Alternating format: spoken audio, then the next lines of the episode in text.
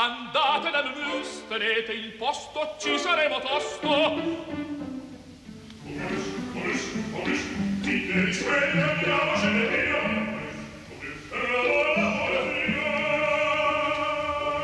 Momius, il caffè dell'opera. 11 e 20, buongiorno, siamo in diretta dagli studi di Via Asiago, inizia il programma curato da Laura Zanacchi che oggi firma anche la regia, responsabilità tecnica di Fiore Liborio, al microfono Sandro Cappelletto, stiamo sempre rispettando le norme igieniche previste per le trasmissioni in diretta, cioè l'igienizzazione delle mani all'ingresso nello studio, la disinfestazione del computer, della tastiera, del microfono eh, per ogni conduttore che eh, si eh, alterna e eh, nello, nella regia regia dello studio la distanza di sicurezza ampiamente superiore al metro tra il tecnico, in questo caso eh, Fiore Liborio, e la curatrice del programma Laura Zanacchi. Anzitutto do lettura di un appello urgente diramato dal nostro Ministero della Salute.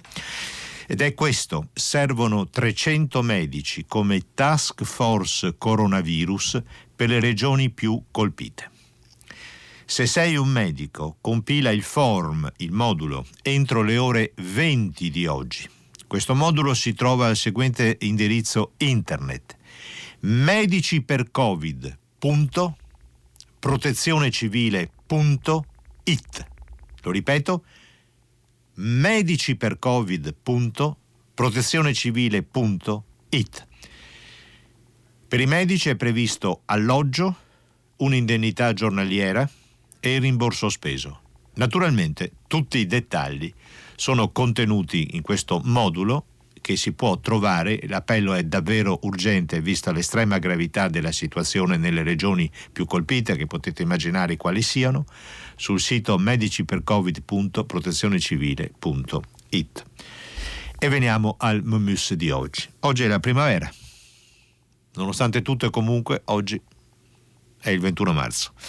E allora abbiamo pensato con Laura Zanacchi di rivolgerci al musicista che dà sempre solidità, che è stato capace di guardare tutti i dolori del mondo, sia quelli privati che quelli collettivi, e di superarli con una sua forza e finale conclusiva serenità. E chi è? chi volete che sia? Johann Sebastian Bach. Bach è nato il 31 marzo del 1685, dunque potevamo aspettare anche sabato prossimo, su 28 marzo, ma evidentemente la situazione preme e sviluppa traiettorie, emozioni personali anche imprevedibili. E dunque primavera con Bach. Bach, come sapete, ha scritto una quantità di cantate che seguivano le scansioni liturgiche, parlo delle cantate sacre dell'anno. Il problema è che siamo in Quaresima e durante la Quaresima non si eseguivano cantate perché era un periodo di raccoglimento eh, eh, prima dell'esplosione di gioia della Pasqua e della risurrezione, dunque non si eseguivano cantate. C'è una sola, un'unica eccezione, la cantata numero 54 che Bach compone nel 1714 e resisti dunque al peccato. Widerstehe doch der Sünde. Questa cantata venne eseguita il 24 marzo 1715, Bach compiva 30 anni, e come terza domenica di Quaresima. Perché? Perché era stata eseguita anche nella settima domenica dopo la Trinità. Non ci addentriamo troppo nelle scansioni dell'anno liturgico, fatto sta che questa è l'unica cantata di Bach eseguita in un periodo come siamo quello di oggi, un periodo di Quaresima, il 24 marzo del 1715. Ascoltiamo nell'inizio.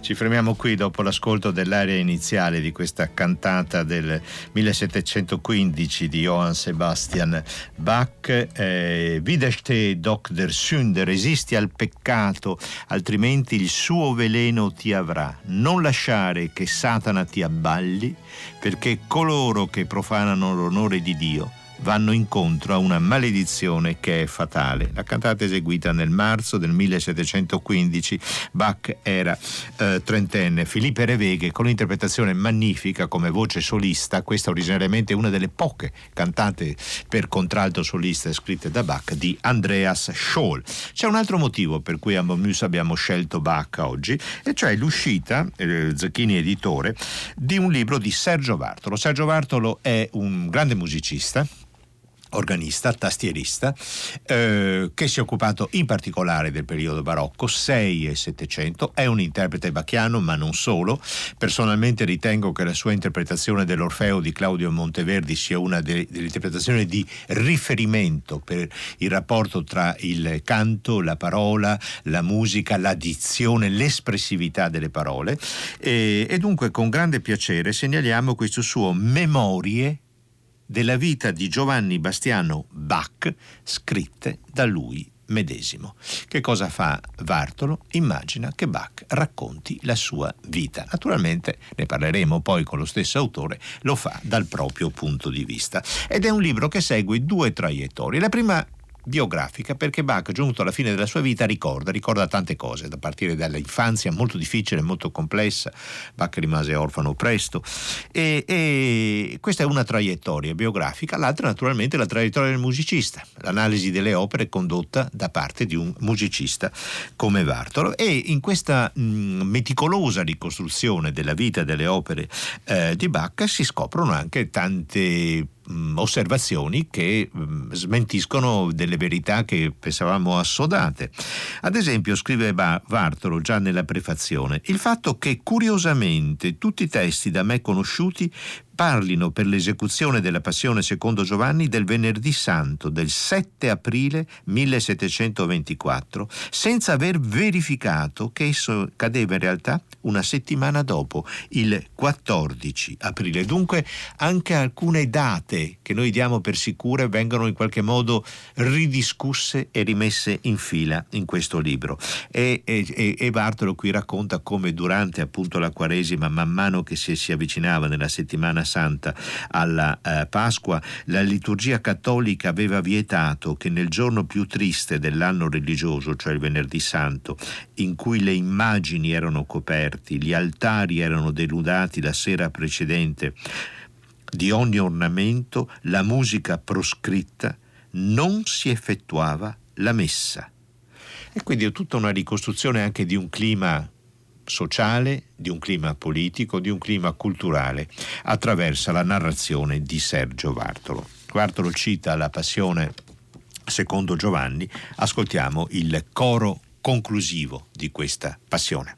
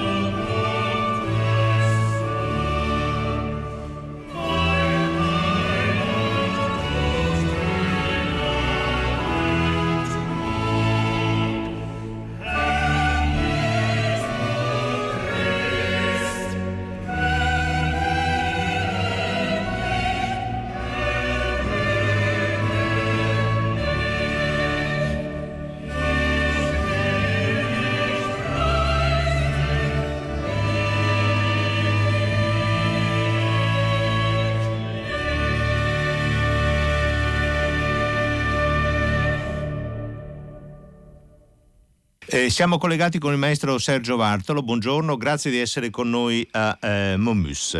Allora, eh, all'interno delle mille traiettorie possibili del suo volume, che ci offre il suo volume, cerchiamo di individuare una strada. Una prima domanda è questa: dove appare? Perché in copertina del suo volume c'è la firma proprio Gio Bastiano Bach. Dove appare? In quale manoscritto autobiografico bacchiano appare questa firma in italiano? Beh, eh, Premesso, come vedremo anche nel, nel corso della, della, trasmissione probabilmente, che Bach proprio in quel momento lì era molto interessato a, alla lingua italiana, tant'è che appone molti titoli proprio in italiano, con un italiano anche eh, spesso scorretto, la, la firma appare in due eh, testimonianze come autografo e in una terza come copia di un allievo eh, Johann Tobias Krebs. Allora, il BVV 131, la cantata Aus der Tiefen rufe ich er zu dir, eh, dice appunto eh, da Joe Bast Bach ed è autografa. Questa eh, si trova in una collezione privata a New York. Invece la BVV 71, che è la prima opera stampata, anzi forse l'unica cantata stampata di Bach, eh, eh, composta a Mühlhausen, eh, la parte manoscritta, il manoscritto indica chiaramente eh, quello che è riportato nella copertina del libro, cioè fatta da Joe Bast Bach. Joe Bust Bach. Lei, maestro Bartolo, ha scelto il racconto autobiografico, cioè è Bach che narra in prima persona arrivato al termine della sua vita, gli ultimi giorni della sua vita, quando si avvicina all'operazione agli occhi che sarà poi un, un, condotta da un ciarlatano, un medico inglese, ma nient'altro che un ciarlatano che peggiorerà la situazione. Ecco, dove si ferma la verità dei fatti, delle fonti e dove inizia la sua interpretazione e ricostruzione?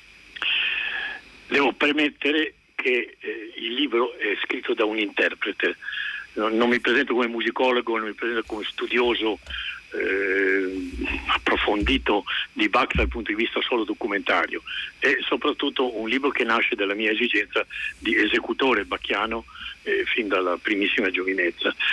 non ho forzato assolutamente la verità dei fatti, ma mi sono permesso, sulla base dei documenti, di fare delle deduzioni eh, come esempi posso, uh, posso de- annunciare ad esempio la fantasia BVV542 di cui parleremo forse, la fuga a tre soggetti, ma anche come ulteriore esempio di interpretazione la violenta critica di, che fu fatta a Bach da un suo ex allievo ingrato, eh, Johann Adolf Scheibe, una critica che ferì moltissimo Bach, perché Bach intravide dietro questa critica e questa è una mia deduzione, una macchinazione. La, la, la, mano, la, mano, di due persone, quella di Matheson, che fu sempre una persona molto ambigua nei riguardi di Bach, che lo evitò accuratamente per tutta la vita, eh, ricordandosi, perché Bach ricordava anche le offese, ricordandosi quando fu presentato da Böhm all'inizio era ancora un ragazzino, 1701, a Lüneburg,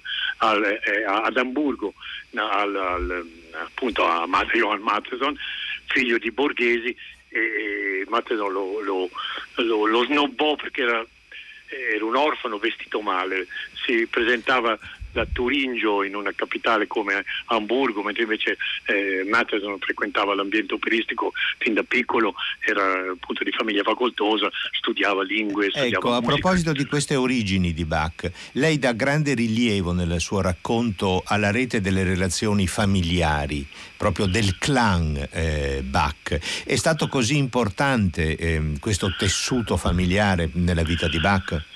Beh, intanto è stato importante a mio parere dal punto di vista della, della mentalità, era conscio Bach di appartenere a una schiatta musicale.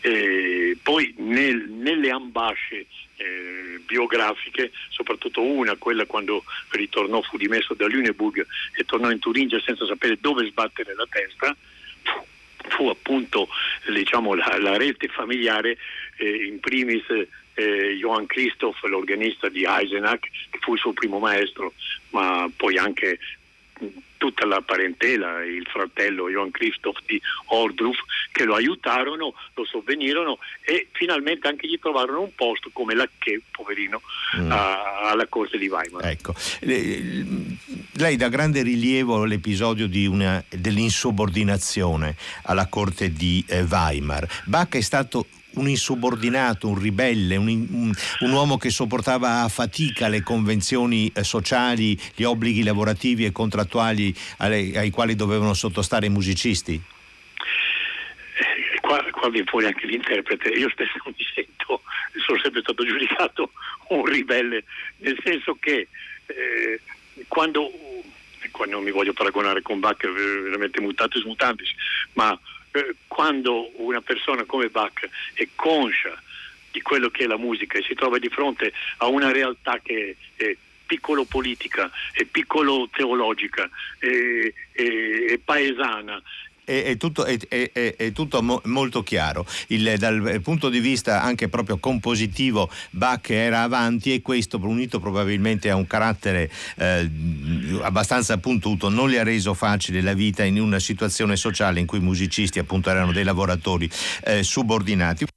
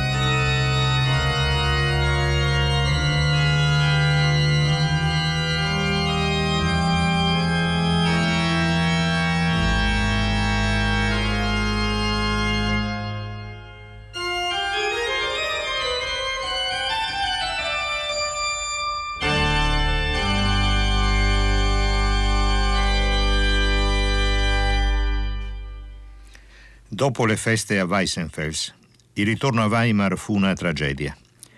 Trovai la mia cara Maria Barbara, debilitata per l'infelice parto gemellare che ho ricordato, avvenuto proprio il giorno dell'esecuzione a Weissenfels della mia Jagd cantate, la cantata della caccia. Il maschietto, Johannes Christoph, era morto lo stesso giorno, mentre la sorellina Maria Sofia, sopravvissuta solo 20 giorni, fu sepolta il 15 marzo 1713. Caddi in una profonda depressione pieno di rimorsi per aver abbandonato la cara Maria Barbara in un così delicato frangente. La sorte delle donne nella nostra società è quella di figliare e io ne ho usato e forse anche abusato. Così Vartolo ricorda l'episodio reale della vita di Bach. Bach ebbe 20 figli, di cui naturalmente sopravvissero molto meno, la mortalità infantile era altissima allora, e in particolare la morte di questi due gemellini è avvenuta mentre lui era lontano al momento del parto della prima moglie, Maria Barbara, la seconda sarà Anna Magdalena. Per dare un'idea delle traiettorie del volume, questa è una ricostruzione biografica dettagliata tutta naturalmente desunta da documenti reali. Nelle appendici poi ci sono delle spiegazioni, dei racconti musicali. Abbiamo ascoltato la Fantasia e fuga in sol minore 542 del catalogo bacchiano, eseguita dallo stesso Bartolo nel disco, nel CD che accompagna, che è accluso al volume. E che cosa racconta Bartolo nel, nell'appendice? L'esordio è un disperato recitativo. Abbiamo sentito questi accordi strazianti proprio, introdotto da un mordente che io prolungo come un vero grido straziante di dolore, in cui la mano destra sugli accordi staccati della mano sinistra su un pedale di sol svolge nella prima battuta due volte un elaborato abbellimento. Dunque c'è una narrazione biografica da una parte e dall'altra, nelle appendici anche nel corso del racconto, delle analisi riservate più direttamente ai musicisti. Ma come era giudicato Bach dai suoi contemporanei? Mentre al numero della comunità d'ascolto di Radio 3, il 335 5634 296, giungono numerosi massaggi bacchiani e c'è chi giustamente raccol- ricorda che tradizionalmente la data di nascita di Bach è il 21 marzo secondo il calendario giuliano che in Germania, Bach nasce a Eisenach, Eisenach, siamo nel cuore della Germania, era ancora in vigore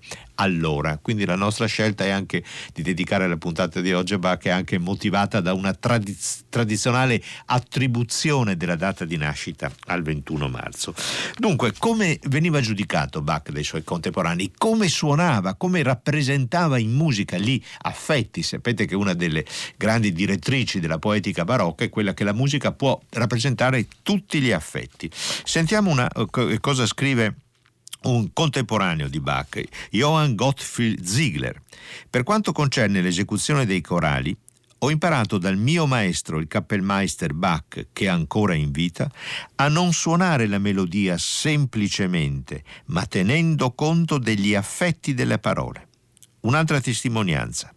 Il corale deve essere composto non soltanto secondo leggi artistiche, ma anche interpretato con forza e sentimento a seconda delle emozioni che vi predominano. Ancora, l'espressione della musica nel preludio corale deve essere conforme al contenuto del canto Tale regola è stata indicata e stampata da molti autori e osservata felicemente da molti grandi compositori, Johann Sebastian Bach per esempio. E questa attenzione a esprimere gli affetti attraverso la musica è sicuramente un'eredità, un lascito, una lezione che a Bach arriva dal grande repertorio barocco italiano.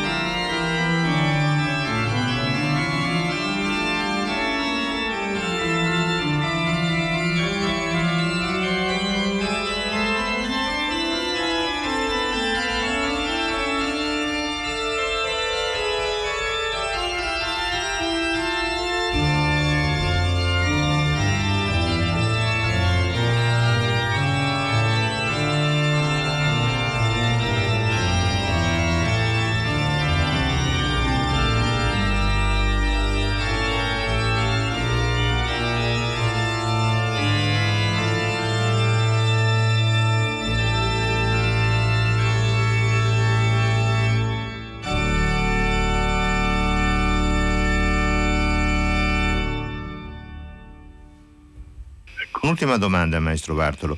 Eh, più volte ricorre il nome Girolamo Frescobaldi nel suo eh, racconto, in particolare per l'arte della fuga, l'opera conclusa, non conclusa da parte di, eh, di, eh, Bach. Vuole eh, sintetizzare qual è stato il contributo eh, de, nella, all'interno della musica di Frescobaldi che più ha ehm, sollevato la fantasia e l'ammirazione di Bach? Sì, eh, per quanto riguarda Frescobaldi eh, bisogna dire questo, che eh, anzi per quanto riguarda la biografia di Bach eh, è il mondo tedesco che si è interessato moltissimo e si ha monopolizzato sia ri, eh, religiosamente che documentariamente la, ed è anche giusto e ha considerato eh, il rapporto con gli italiani soprattutto nei riguardi di Vivaldi. Eh, per quanto riguarda mh, eh, Frescobaldi cita solo il fatto che Bach avesse, avesse una, un, un, esemplare eh, datato 1114 delle, dei fiori musicali. In realtà è, è, molto, è, molto, più complesso il rapporto che ha avuto con Frescobaldi eh, Bach. Mi permetto un secondo che volevo andare a prendere e ritrovare il... Ecco, e cito rapidissimamente, la terza parte del Klavierübung sta alla messa luterana come i fiori musicali e quella cattolica. I rapporti sono molto, molto stretti, soprattutto dal punto di vista concettuale, ma anche dal punto di vista compositivo. La quarta parte della Klavierübung, cioè le Goldberg, sono tributarie di Frescobaldi. Il quadribet finale, ad esempio, usa sia il tema della bergamasca, che conclude i fiori musicali, sia eh, il fatto che venga coniugato con un altro, con un altro tema che, che, che duetta uh, col primo tema e anche in Frescovaldi il capriccio sulla Bergamasca duetta con il famoso basso con cui si cantava l'Orlando Furioso, i Ruggeri.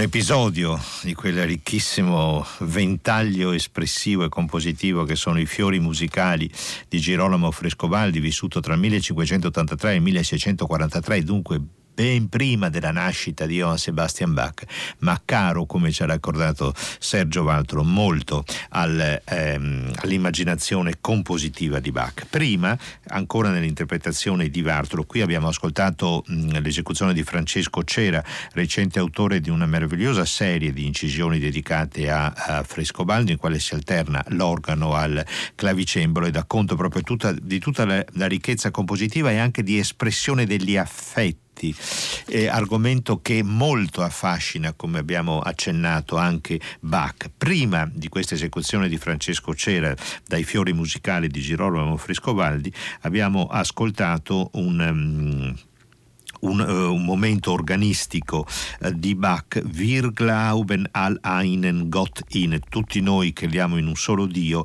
il numero 680 del catalogo bacchiano, interpretato da Sergio Vartolo nel CD che è allegato al eh, libro. Oggi è la giornata della musica antica, anche se io mi rifiuto di chiamare antica la musica di Bach o di Frescobaldi, perché ha una ricchezza e una libertà meravigliosa e di fatti affascina ancora, come testimoniano tanti messaggi giunti al, al, nostro numero. Ma oggi è la giornata della musica antica e alle ore 14 la nostra benemerita Wikimusic eh, sarà dedicata a Heinrich Isaac. Andiamo ancora più indietro nel tempo. Heinrich Isaac è un compositore olandese fiammingo vissuto tra fine del 400 e inizio del 500 e la puntata sarà raccontata nella vita di eh, Heinrich Isaac da Paolo Scarnecchia che di questo periodo della storia della musica fa il cuore della sua analisi delle sue passioni. Il libro di Vartolo dedica moltissima attenzione all'arte della fuga di Johann Sebastian Bach.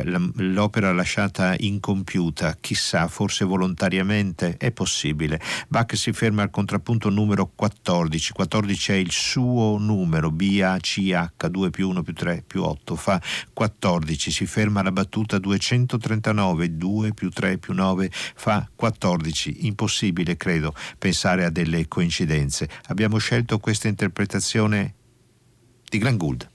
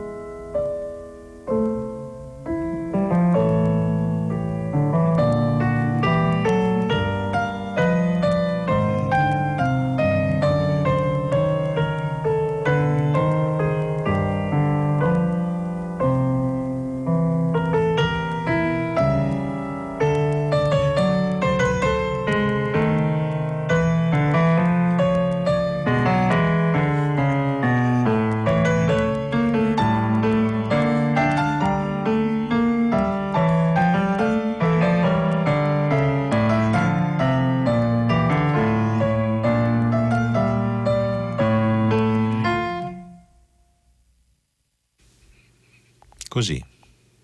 Battuta 239, l'entrata del terzo soggetto sulle note B, A, C, H, Si bemolle, la, la Do, Si naturale, il nome Bach, interpretazione di Glenn Gould. Finisce Momus, dedicato oggi a Bach e una conversazione con Sergio Vartolo, autore di Memorie della vita di Giovanni Bastiano Bach, scritte da lui medesimo. Un attimo e ci accomodiamo di là, in sala da concerto.